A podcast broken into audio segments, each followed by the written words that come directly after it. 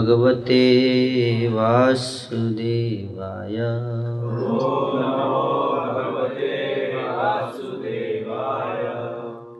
ॐ नमो भगवते वासुदेवाय।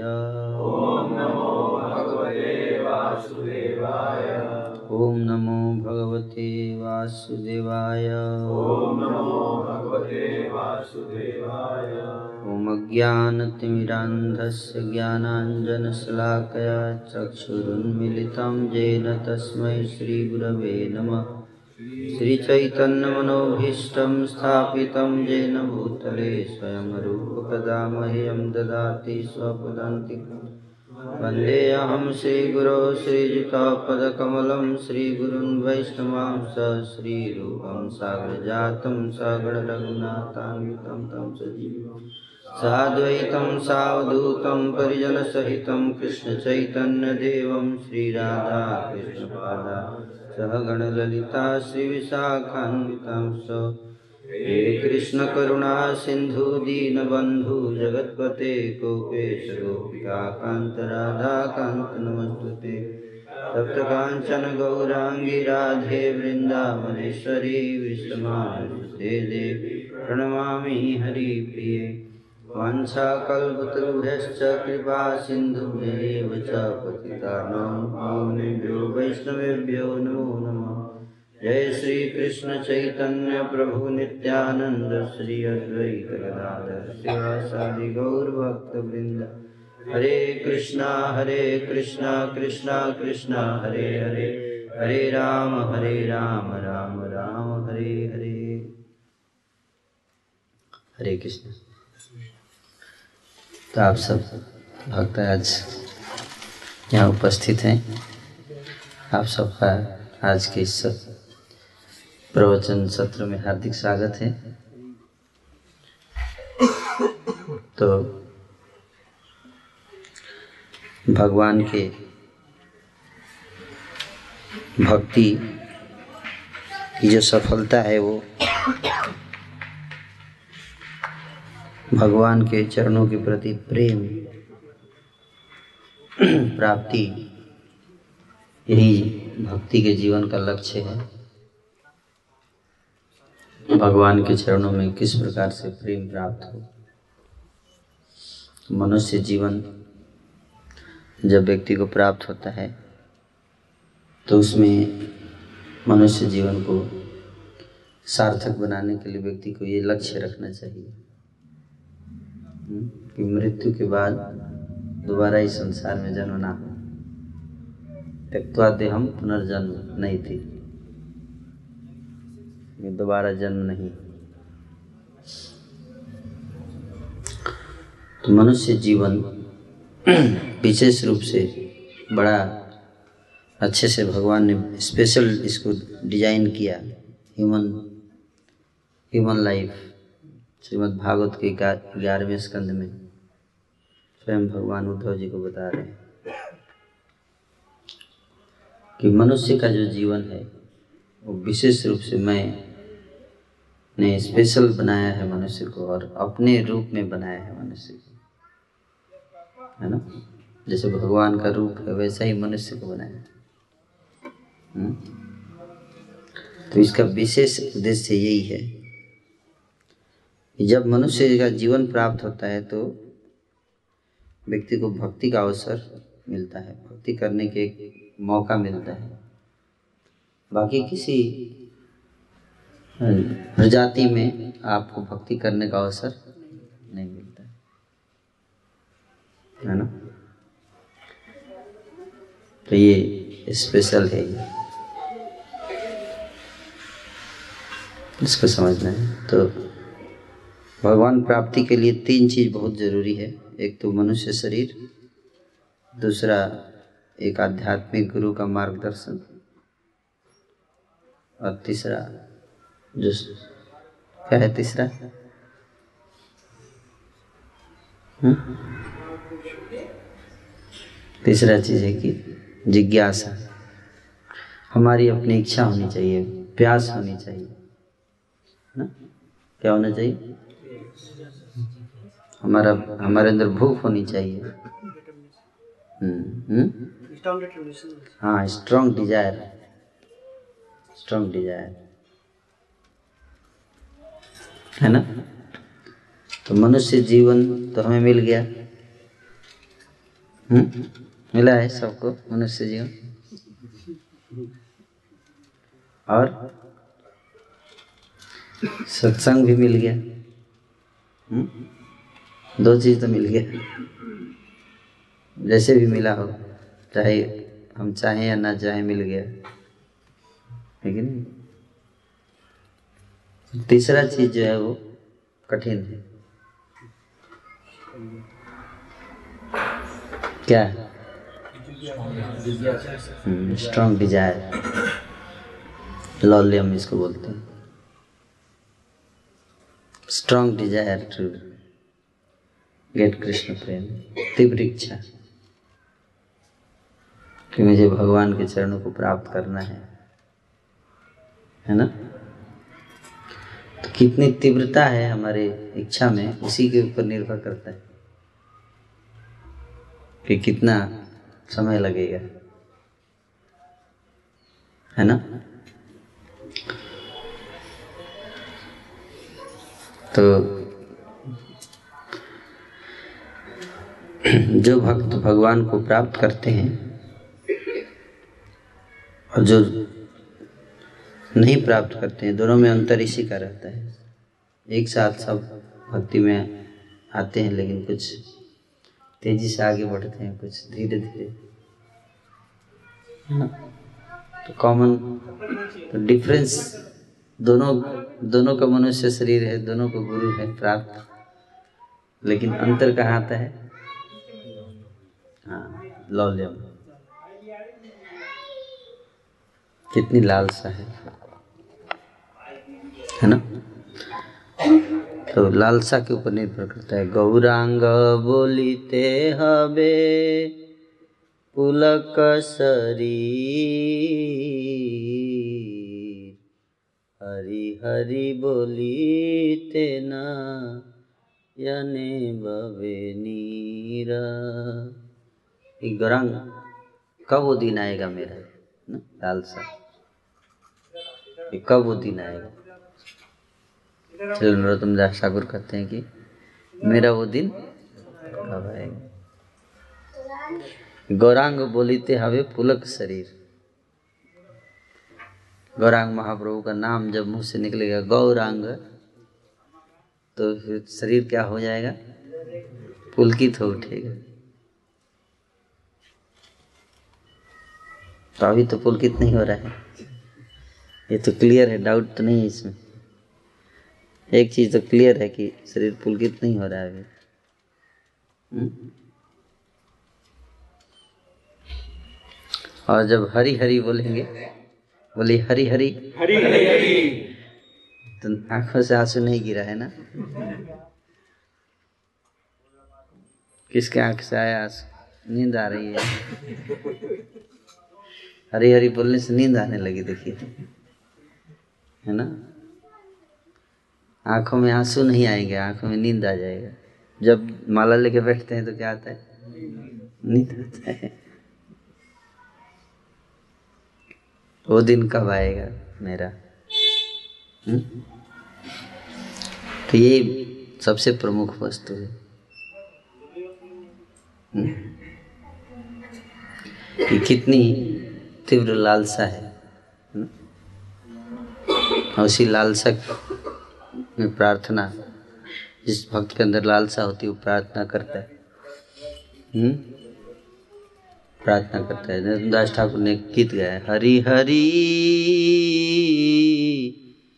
विफले जन्म गवाइनु मनुष्य जन्म पया राधा कृष्ण न भजिया जानिया सुनिया विष मनुष्य जन्म प्राप्त करके राधा कृष्ण का भजन नहीं कर पाया मैं मुझे पता था जानबूझ के मैंने क्या किया? जहर खाया। हाँ, जहर विष। विष खा रहे हैं हम लोग। विष कहाँ खाए अभी? कोई बोल सकता है कि अभी विष तो नहीं खाए, विष खाए तो जीवित कैसे? है कि नहीं?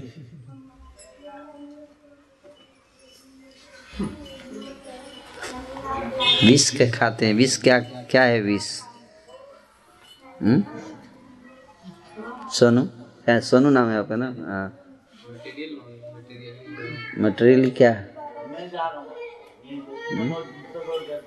विष क्या है? विषय विषम विष सतत खाइनु गौर कीर्तन रसे मगन नहैनु श्रीनाथम ठाकुर कहते हैं। विषय विषम विष। विषय रूपी विषय विषय वासना रूपी विष को सतत खाता रहा मैं।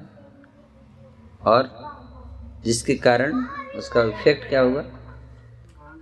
गौर कीर्तन रस से मगन नहीं। गौरांग महाप्रभु के जो कीर्तन रस है, उसमें मन नहीं लग रहा है। है ना? मगन नहीं हो रहा है मन। है कि नहीं? कीर्तन रस में मन मगन हो जाना चाहिए। अगर मगन नहीं कर रहा है, इसका मतलब है कि विषय, विषम, विष। तीनों विष है। विषय। विषय मतलब क्या होता है? है ना? विषय। सब्जेक्ट मैटर है ना? क्या सब्जेक्ट है? है ना? ऑब्जेक्ट क्या है जिसको, जो हमारे इंद्रियों को क्या प्रिय लगता है? हुँ? यही से संस्पर्श जान भोगान, दुख जो नयवते आद्यंतवंत तु कौंतेय ते सूरमते बुधा। जे ही संस्पर्श जान भोगान, दुख जो नहीं होती तो भोग वासना जो है, भोग विलास करना, है ना? इंद्रियों को भोग, भगवान को तो भोग लगाते हैं, पर इंद्रियों के लिए भोग क्या है? विषय वस्तु। हम्म? तो भोग यही संस्पर्श जान भोगान भोग कैसे आता है? स्पर्श होने से आता है। स्पर्श होना चाहिए। है ना? जब स्पर्श होता है तो उससे आनंद आता है। किसका स्पर्श? हम्म? हम्म? विषयों का स्पर्श है ना?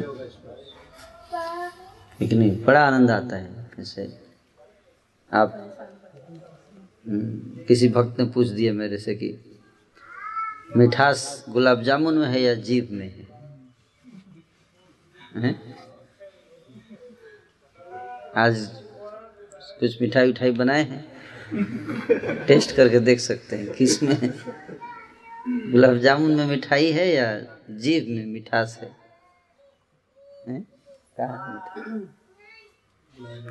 गुलाब जामुन में है ना?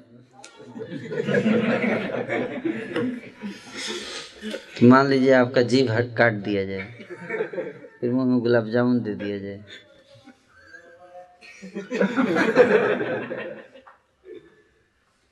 मीठा लगेगा? नहीं लगेगा? क्यों? उसमें तो मीठा है। लगेगा मीठा? तो गुलाब फिर मिठास कहाँ है इसका मतलब? है? जी में फिर गुलाब जामुन नहीं डालते गुलाब जामुन नहीं डालेंगे आपके मुँह में। मीठा लगेगा? आप जीव है आपका? मीठा लग रहा है?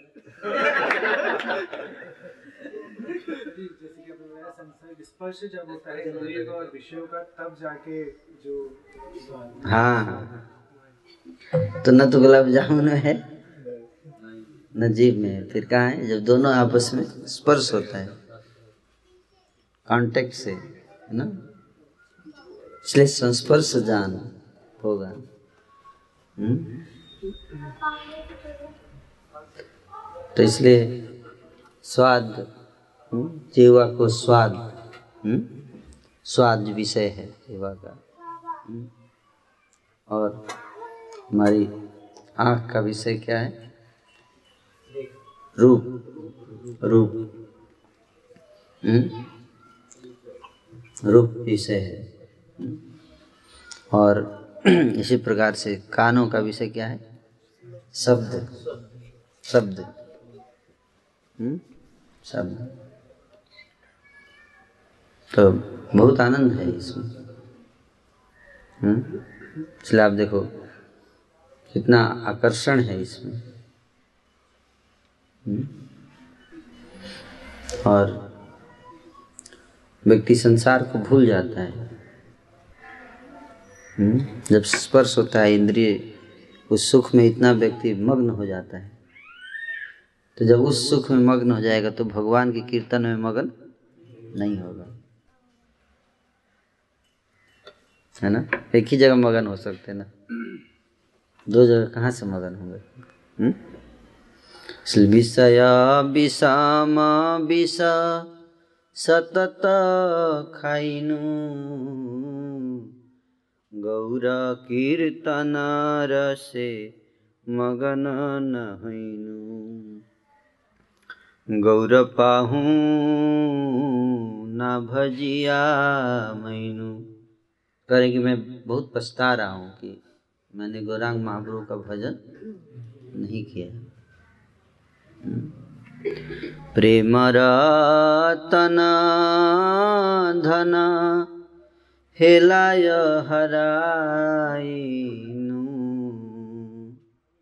प्रेम प्रेम रत्न रूपी धन को प्राप्त किया है ना? और प्राप्त करने के बाद फिर से गंवा दिया है? धन मिला फिर उसको संभाल के नहीं रखा तो क्या हो जाएगा? कोई चुरा के ले जाएगा। है ना? चोरों की कमी नहीं है। है कि नहीं? आपने धन रख लिया, ऐसे खुले में छोड़ दिया तो कोई उठा के ले जाएगा? हुँ? तो जतन से रखना पड़ेगा, है कि नहीं? संभाल कर रखना पड़ेगा, बहुत सावधानी से रखना पड़ेगा। लेकिन नरोत्तम दास ठाकुर कहते कि मैं असावधान हो गया। क्या हो गया? ध्यान से नहीं रखा, रत्न मिला। हम्म? और चोर चोरी करके चला गया। क्यों? क्योंकि मैं लापरवाही कर दिया। क्या लापरवाही था? हम्म? सतसंग छाड़ी कैनू, असते विलास। ते कारणे लागिल जे कर्म बंध फांस। देखिए सत्संग को छोड़ दिया मैंने। और असत में विलास किया। असत क्या है? असत? भौतिक चीज़ों है ना? भौतिक चीज़। हम्म। सत्संग से प्रेरणा मिलती है है ना? जब असत में हम ज़्यादा समय बिताएँगे तो सत्संग कम हो जाएगा। सत्संग को छोड़ना पड़ता है। और इससे क्या होगा? ते कारण लागे लो जे कर्म बंध फांस। तो कर्म के बंधन फांस में फंदा लग जाएगा। अधन जातन करी, धन त्यागीनु। आपन कर्म फले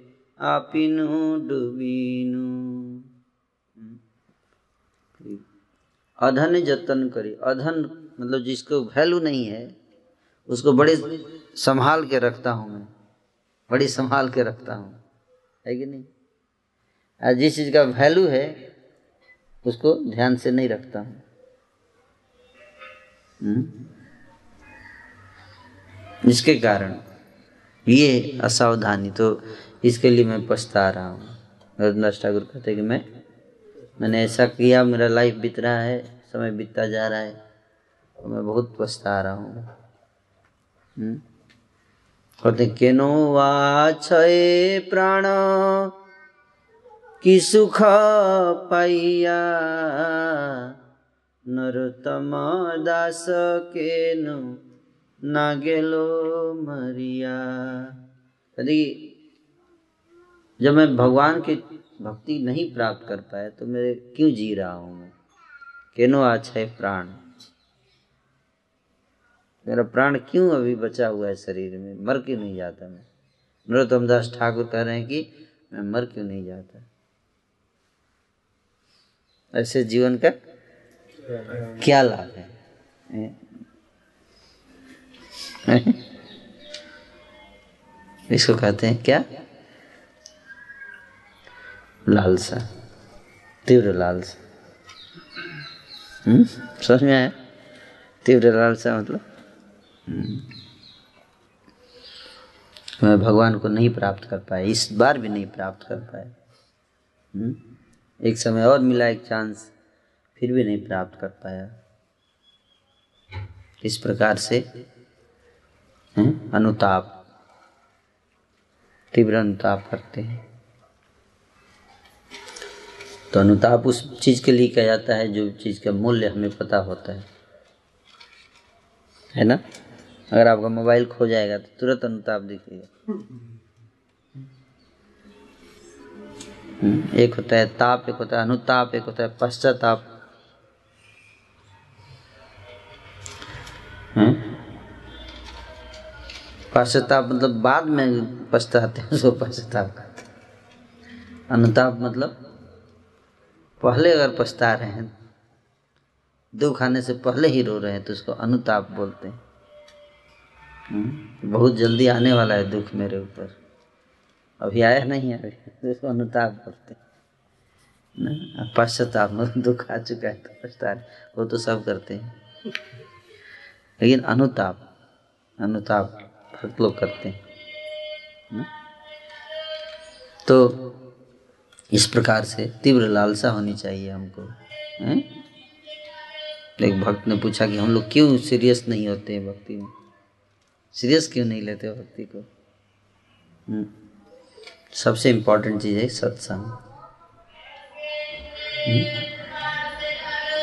सत्संग बहुत ज़रूरी है। इसलिए आप सब बैठते हो, आगे रेगुलर बैठते हो, आपस में सत्संग करते हैं। आपस में सत्संग करते हैं आप सब। ये बहुत ज़रूरी है आवश्यक है? सत्संग से आप लोग जुड़े भक्ति में, है कि नहीं? हम्म? और सत्संग के प्रभाव से ही आप लोग इतने आगे तक, अभी तक कनेक्टेड हैं। है कि नहीं? आए, इतने आगे तक आए। हम्म? आसान नहीं है, इतने समय तक लगातार भक्ति में जुड़े रहना। है नहीं? कितने भक्त आए और निकल गए, कहाँ है, पता ही नहीं चला। है कि हज़ार, हज़ारों लड़के आए हैं यूथ फोरम नहीं। इतने फेस्टिवल किए क्या क्या इतने कैंप किए। मतलब जितने अभी लोग, जितने हमने कैंप किए, संख्या जोड़ दे अगर सारा कैंप, उसके आधे लोग भी नहीं है अभी आए हुए हाँ।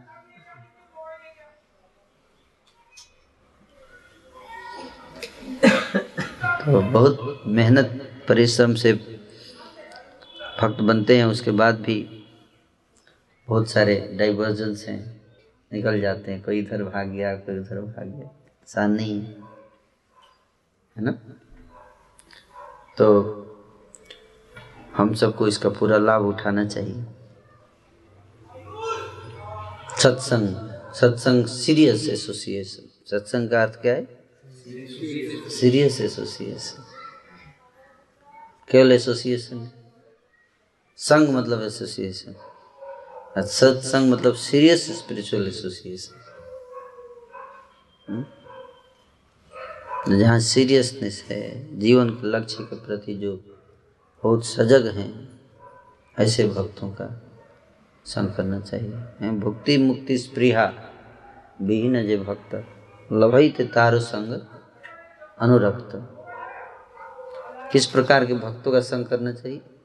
जो भुक्ति और मुक्ति की इच्छा से विहीन है। भुक्ति, मुक्ति, स्पृहा विहीन जे भक्त। हम्म? भुक्ति मतलब इंद्रिय सुख भोगने की इच्छा। हम्म? उनसे मुक्त है जो। और मुक्ति की इच्छा से भी मुक्त। है ऐसे भक्तों का संग करना चाहिए, है ना? भक्ति विनोद ठाकुर जी कहते हैं।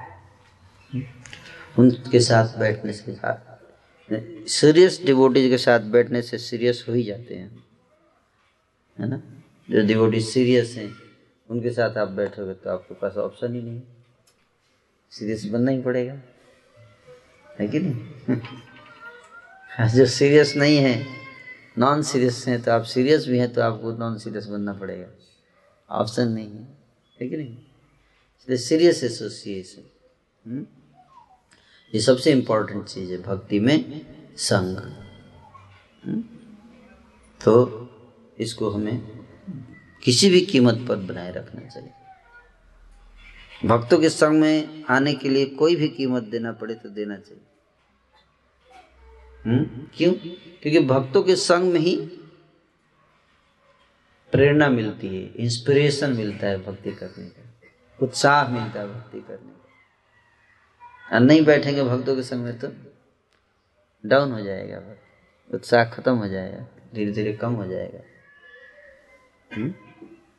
इसलिए आप देखिए, जो भक्त एसोसिएशन में रहते आए हैं तो उत्साहपूर्वक आगे बढ़ते जाते हैं। जो एसोसिएशन को जैसे ही छोड़ के बाहर निकले जैसे चिंगारी आग के बाहर जैसे ही जाती है, गिरती है तो बुझ जाती है। कि नहीं? चिंगारी जब तक आग के टच में है तो उसके जैसे ही दूध गिरते हैं जाके ज़मीन पे, खत्म। उसी प्रकार से भक्तों के संग से जैसे ही दूर जाते हैं तो भक्ति हमारी कम हो जाती है। और भक्तों के संग में क्या करना चाहिए?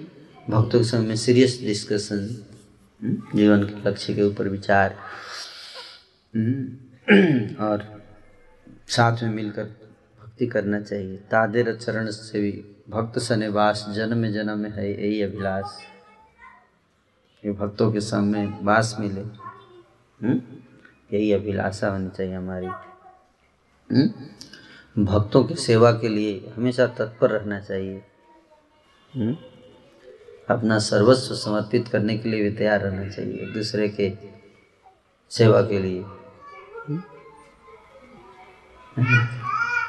एक दूसरे की ज़रूरत में, एक दूसरे के सुख दुख में साथ रहना और उनको कृष्ण के बारे में याद दिलाना एक दूसरे को हम्म? हर परिस्थिति में कृष्ण का याद दिलाना हम्म? दुख में कृष्ण का याद दिलाना। कृष्ण को याद कीजिए। हम्म, एक भक्त पूछेगी भगवान दुख क्यों देते हैं? अभक्तों को देते हैं तो इसलिए देते हैं कि अभक्त जो है वो कृष्ण को याद करें। जब कृष्ण को भूल जाता है जीव तो उसको याद दिलाने के लिए क्या करना पड़ता है? उसको झटका देना पड़ता है। हैं? कृष्ण जब को भूलता है जीव और भूल के जब तक उसको आनंद मिलता रहेगा संसार में तो याद करेगा भगवान को। नहीं करेगा याद। इसलिए भगवान को पता है इसको कैसे लेके आना है अपने पास। तो उसको क्या करते हैं? धक्का देते हैं। जब गिर जाता है, जैसे बच्चा गिर जाता है मम्मी। है कि नहीं? तो तुरंत माँ को याद करता है। है कि नहीं? जब तक गिरेगा नहीं है भूख नहीं लगेगा तब तक वो खेलता रहेगा, है कि नहीं? खिलौनों के बीच में रख दीजिए, बस किसी का टेंशन नहीं है। मम्मी पापा से कुछ लेना देना नहीं है, खिलौने चारों तरफ़ होने चाहिए, है कि नहीं? ये कब तक? जब तक भूख न लग जाए चोट न लग जाए, है कि नहीं?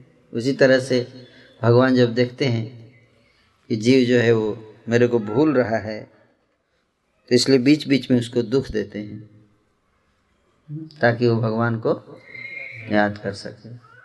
ऐसी परिस्थिति आएगी।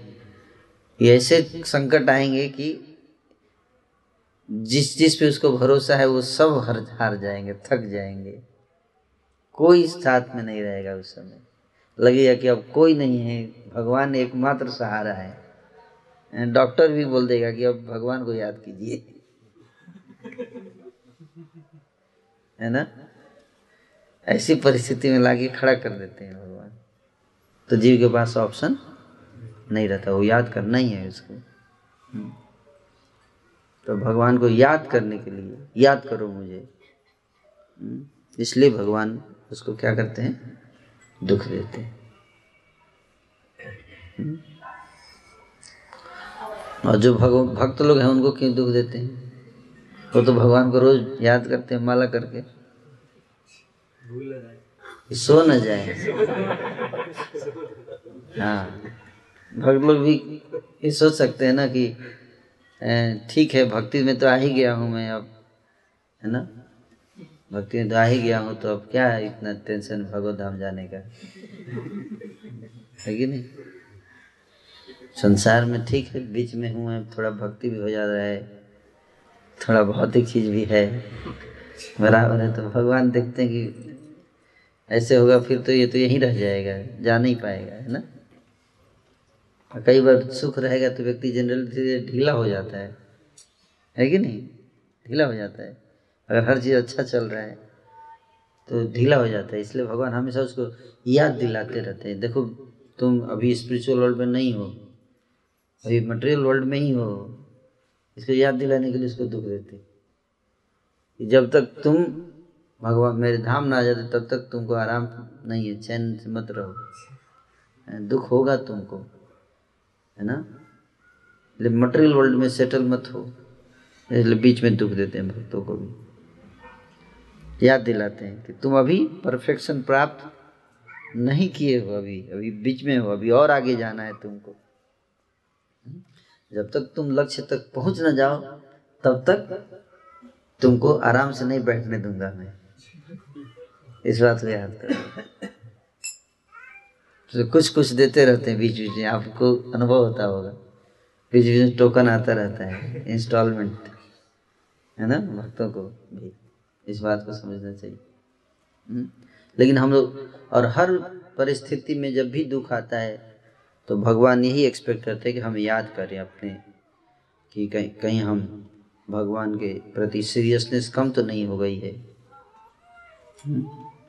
जिनका सीरियसनेस कम हो जाता है, उनको झटका देते हैं भगवान। भक्ति में जो भूल जाते हैं कि नहीं मटेरियल वर्ल्ड जो दुखालय है शाश्वत है, उनको लग रहा है, नहीं, ये संसार तो ये भी संसार अच्छा है, इतना बुरा नहीं है जितना प्रभु जी बताते हैं। भगवान ने उसे बोल दिया था कि अशाश्वत दुखालय है लेकिन मैं जब से मैं गृहस्थ आश्रम में आया हूँ, मुझे लग रहा है कि इतना भी बुरा नहीं है जितना बताते थे फिर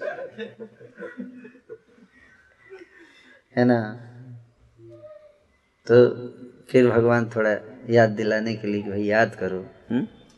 और संसार में कोई दुर्व्यवहार करता है, खराब व्यवहार होता है, किसी प्रकार का कष्ट हो रहा है आपको, कोई भी, कोई गाली आपको दे रहा है है ना जब कोई आपको गाली दे रहा है तो मतलब कैसे, क्या सोचना चाहिए व्यक्ति को? आप जानते ये सोचना चाहिए कि वो याद दिला रहा है कि तुम यहाँ क्या कर रहे हो?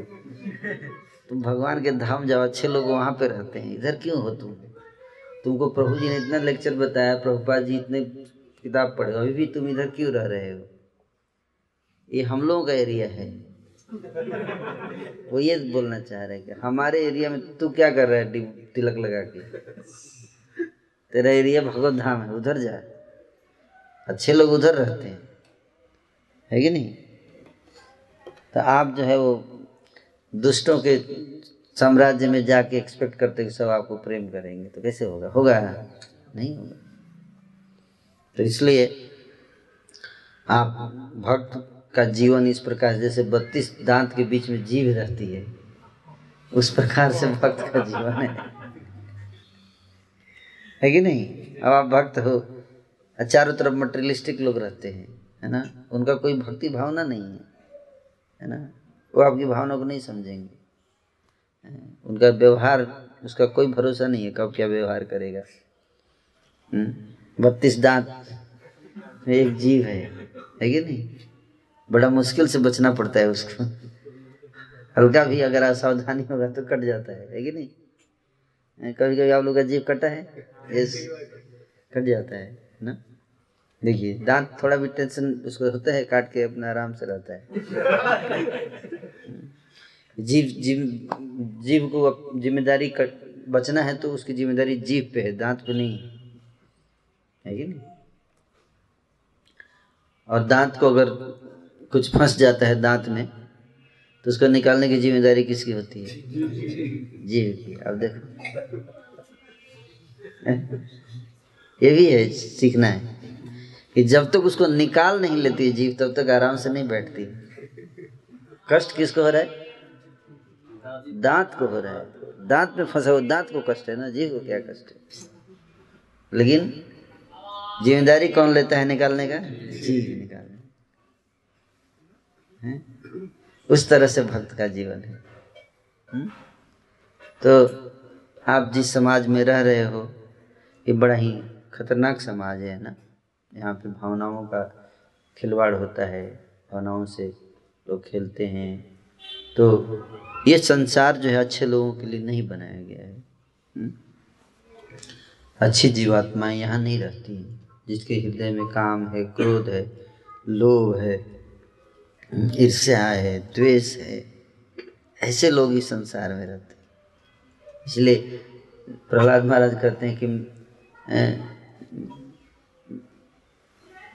श्रीमद भागवत में बताते हैं कि, जैसे सांपों से भरा हुआ कुआँ है,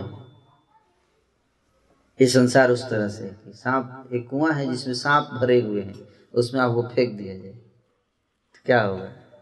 तो सब सांप तो वहाँ पे पड़ जाएँगे काटने के लिए। तो सांप का मतलब ईर्ष्या।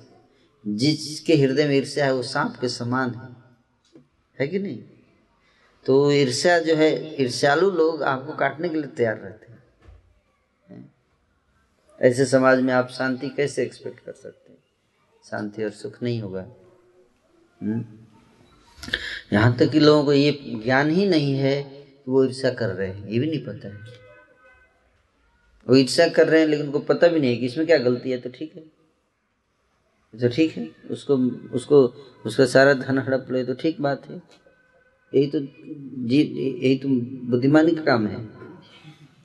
This is smart person smart मतलब उसका पैसा कैसे हड़प लो, है? यही तो संसार है है कि नहीं? तो ऐसे संसार में रह रहे हैं। तो भगवान, कोई अगर मिसबिहेव करता है तो हमें यही समझना चाहिए, हैं? कि हमें याद दिला रहा है कृष्णा का। याद करना चाहिए कृष्ण कि मैं भगवान के साथ होता तो आज ये दिन नहीं देखना पड़ता। है कि नहीं? मैंने, मेरी गलती है कि मैं उनको छोड़ के इधर आ गया। है कि नहीं? सोचा था बड़ा मज़ा आएगा, लेकिन अब समझ में आ रहा है कि नहीं आया। मज़ा नहीं आएगा। कष्ट होगा, है कि नहीं? तो अब सोचना चाहिए कि अब मुझे, और मैं कितना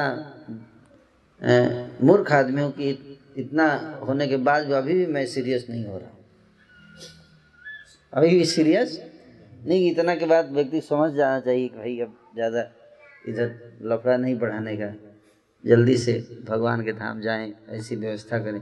कि मैं इतना मूर्ख आदमी हूँ कि अभी भी मैं सीरियस नहीं हो। रहा हूँ इतना कुछ जानने के बाद सुनने के बाद समझने के बाद जानिया सुनिया विष खाएँगे है ना? ये जानकर सुनकर सब समझ कर फिर भी विष खाता हूँ मैं उसको। है कि नहीं? इस प्रकार से भगवान से प्रार्थना करना चाहिए कि आप मुझे शक्ति और बुद्धि दीजिए ताकि मैं हाँ, अपने आप को तत्पर बना सकूँ भक्ति में। तो ये बहुत बड़ा उत्तम विचार रहेगा अगर हम ऐसा करेंगे तो। थोड़ा सा हमें इसको ध्यान रखना चाहिए कि अपने लक्ष्य को हमेशा याद रखते हुए, अपने संसारिक कर्तव्यों को करते रहना चाहिए और जो हमारा लक्ष्य है उसके प्रति हृदय में तीव्र लालसा बढ़ती जानी चाहिए दिन पर दिन। हम्म? दिन पर दिन बढ़ती जानी चाहिए। हम्म? रतनदास ठाकुर के इसके ऊपर कई सारे गीत लिखे। भक्ति विनोद ठाकुर जी ने भी गीत लिखा है। उसमें इस बात पर ध्यान ज़ोर दे रहे हैं साधक के लिए। तो आप सब इसको ध्यान रखिए कि दिन पर दिन भगवान को प्राप्त करने की हमारी लालसा बढ़ती जानी चाहिए दिन पर दिन दिन पर दिन। और ये तब होगा जब हम भक्तों के साथ बैठकर, हैं, सत्संग करेंगे, चर्चा करेंगे तो हमें याद आएगा, याद रहेगा, है ना? एक तो याद रखना, दूसरा एक, याद रखना एक स्टेप है, लेकिन उससे ज़्यादा ज़रूरी हैं इतनी याद बढ़ जाए, बढ़ते जाना चाहिए, याद बढ़ते जाना चाहिए दिन पर दिन, है ना? दिन पर दिन हमारा स्मरण, भगवान का स्मरण बढ़ते जाना चाहिए जैसे जैसे समय बीते, और याद करना, और नज़दीक जाना भगवान के। तो तीसरा ये ड्यूटी हम लोगों का है। दो काम तो भगवान कर दिए। मनुष्य जन्म दे दिए और सत्संग की व्यवस्था कर दिए। दो भगवान कर देते हैं। अब उस दोनों का लाभ उठाकर भगवान को प्राप्त करने की तीव्र लालसा विकसित करना यह हमारी ज़िम्मेदारी है। और यहीं पे भक्त मार खाते हैं। कुछ लोग आगे बढ़ जाते हैं, कुछ लोग अटक जाते हैं, है ना? तो कुछ लोग भौतिक चीज़ों के लिए तीव्र लालसा आ जाएगी। तो भगवान के लिए तीव्र लालसा नहीं आती है ना? तो इसलिए हम सबको तीव्र लालसा, भौतिक चीज़ों के लिए तीव्र लालसा क्यों आती है? क्योंकि भौतिक मटेरियल एसोसिएशन में करने से मटेरियल डिजायर्स आता है। मटेरियलिस्टिक लोगों का संग करेंगे तो क्या बढ़ेगा? मटेरियल डिज़ायर तीव्र हो जाएगा। स्पिरिचुअल एसोसिएशन करेंगे स्पिरिचुअल डिज़ायर तो डिपेंड करता है एसोसिएशन पे। सारा गेम किसका है? एसोसिएशन और एसोसिएशन कब करते हैं? टाइम खाली रहेगा तो उसी समय एसोसिएशन करेंगे। है कि नहीं? या मटेरियल एसोसिएशन करें या स्पिरिचुअल बिज़ी रहेंगे तो टाइम ही नहीं है एसोसिएशन इसलिए हमेशा एक भक्त अपने आप को क्या करता है? बिज़ी रखता है। टाइम स्लॉट ही नहीं देता है घुसने का। है कि नहीं? स्लॉट ही नहीं देता।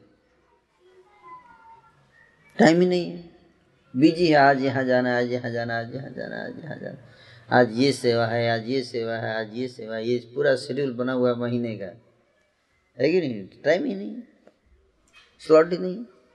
इसलिए कई बार लोग कंप्लेन कर रहे थे तुम जब से भक्ति में गए हो, तुम स्लॉट ही नहीं देते हो कुछ। जब भी पूछो तो आज रथ यात्रा है, आज ये है, आज ये ये क्या हो रहा है? हैं? तो माया परेशान हो जाती है। मटेरियलिस्टिक लोग परेशान हो जाते हैं। है कि नहीं? लेकिन यही हेल्दी है ये हमारे लिए। हम सबके लिए यही है कि जितना ज़्यादा से ज़्यादा हम स्पिरिचुअल एसोसिएशन में रहें। है ना? उतना अच्छा है। हैं? और यही हमारा इसी से हमारा प्रेरणा इंस्पिरेशन बना रहेगा। और मटेरियल एसोसिएशन को मिनिमाइज करें, जितना कम से कम जिससे हमारा काम चल जाए। मटेरियलिस्टिक हम्म? एसोसिएशन को हमें ज़्यादा हेल्दी नहीं करना चाहिए ना? मिनिमम जिससे काम हमारा चल जाए। जो भी मटेरियलिस्टिक एसोसिएशन मटेरियलिस्टिक एसोसिएशन मतलब आप समझ रहे होंगे, है ना?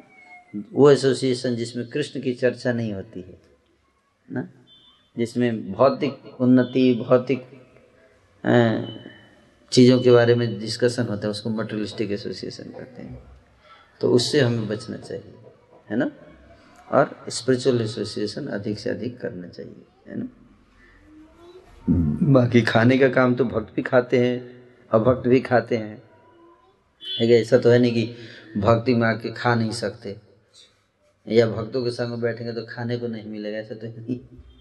बस एक भोग लगा के खाना है। है कि नहीं? भक्त भी टीवी देखते हैं, अभक्त भी देखते हैं, लेकिन भक्त जो है, आई टीवी देखते हैं। टी मतलब इस्कॉन टीवी। है कि नहीं? मटेरियलिस्टिक लोग भी मूवी देखते हैं, भक्त भी देखते हैं। भक्त लोग, हरिदास ठाकुर की मूवी देखते हैं। है कि नहीं? भक्त लोग श्री चैतन्य महाप्रभु के लाइफ की मूवी देखते हैं। शिल प्रभुपाद के लाइफ की मूवी देखते हैं। ध्रुव महाराज, प्रहलाद चरित्र देखते हैं। रामायण महाभारत देखते हैं। है कि नहीं? लेकिन अभक्त लोग जो है वो माया भारत देखते हैं।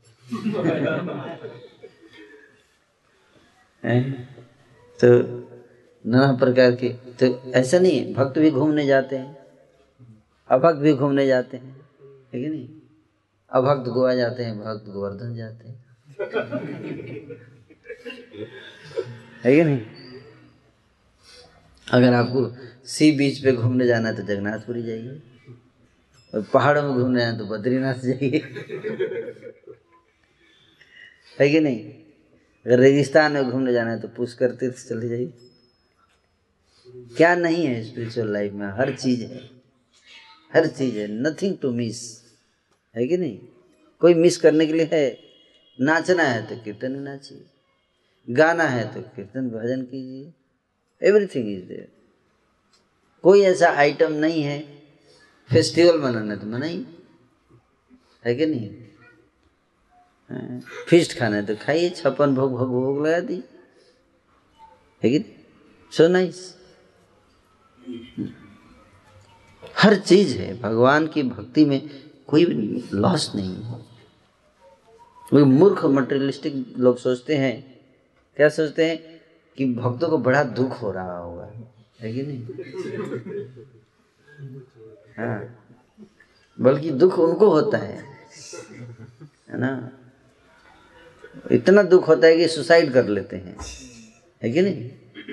लाखों की संख्या में रोज लोग सुसाइड कर रहे हैं। क्यों भक्ति के कारण। माया भक्ति के कारण भक्त को कभी मैंने नहीं देखा सुसाइड करते हुए। इतने साल हो गए मेरे को। एक भी भक्त नहीं सुना कि सुसाइड कर गया कोई भक्त। हाँ भक्त तो रोज सुनता हूँ कि इधर मर गया, उधर मर गया। यस तो कौन दुखी है? हम लोग तो आराम से खाते हैं, पीते हैं, नाचते हैं, गाते हैं, फिर अपने जाके आराम से सोएँगे। सुबह उठेंगे, मंगल आरती करेंगे, फिर नाचेंगे सुबह उठ के। गाएँगे, नाचेंगे, रोज नाचना गाना है कि नहीं? आनंद ही आनंद है है ना? भगवान की भक्ति में क्यों दुख है? आनंद ही आनंद है है ना? अभी छुट्टी मिलते ही चले जाएँगे, मायापुर अभी कीर्तन में ला रहा है है कि नहीं? रंग क्षेत्र महाअभिषेक आ रहा है है कि नहीं? मायापुर में जाके पिज्जा खा सकते हैं, है कि नहीं? भगवान को भोग लगा के खाइए, क्या दिक्कत है? दैट्स स्पिरिचुअल लाइफ में आनंद ही आनंद है। हम्म? तो उस लेकिन मटेरियलिस्टिक लोग इतने अज्ञानी हैं, वो जानते नहीं हैं। आध्यात्मिक जीवन का सुख का अनुभव नहीं करते। इसलिए उनको लगता है कि वो सोचते हम लोग दुखी हैं। है ना? तो एक बहुत बड़ी कृपा है हमारे ऊपर, भगवान की। हम सब भक्ति में जुड़े। तो मटेरियलिस्ट लोगों एसोसिएशन अगर हम उससे दूर रहेंगे तो हमारा विश्वास बना रहेगा भक्ति में उत्साह बना रहेगा आगे बढ़ते रहेंगे। तो मैं यहीं विराम दूँगा। थैंक यू सो मच और बाकी आप सब आते रहिए प्रोग्राम में।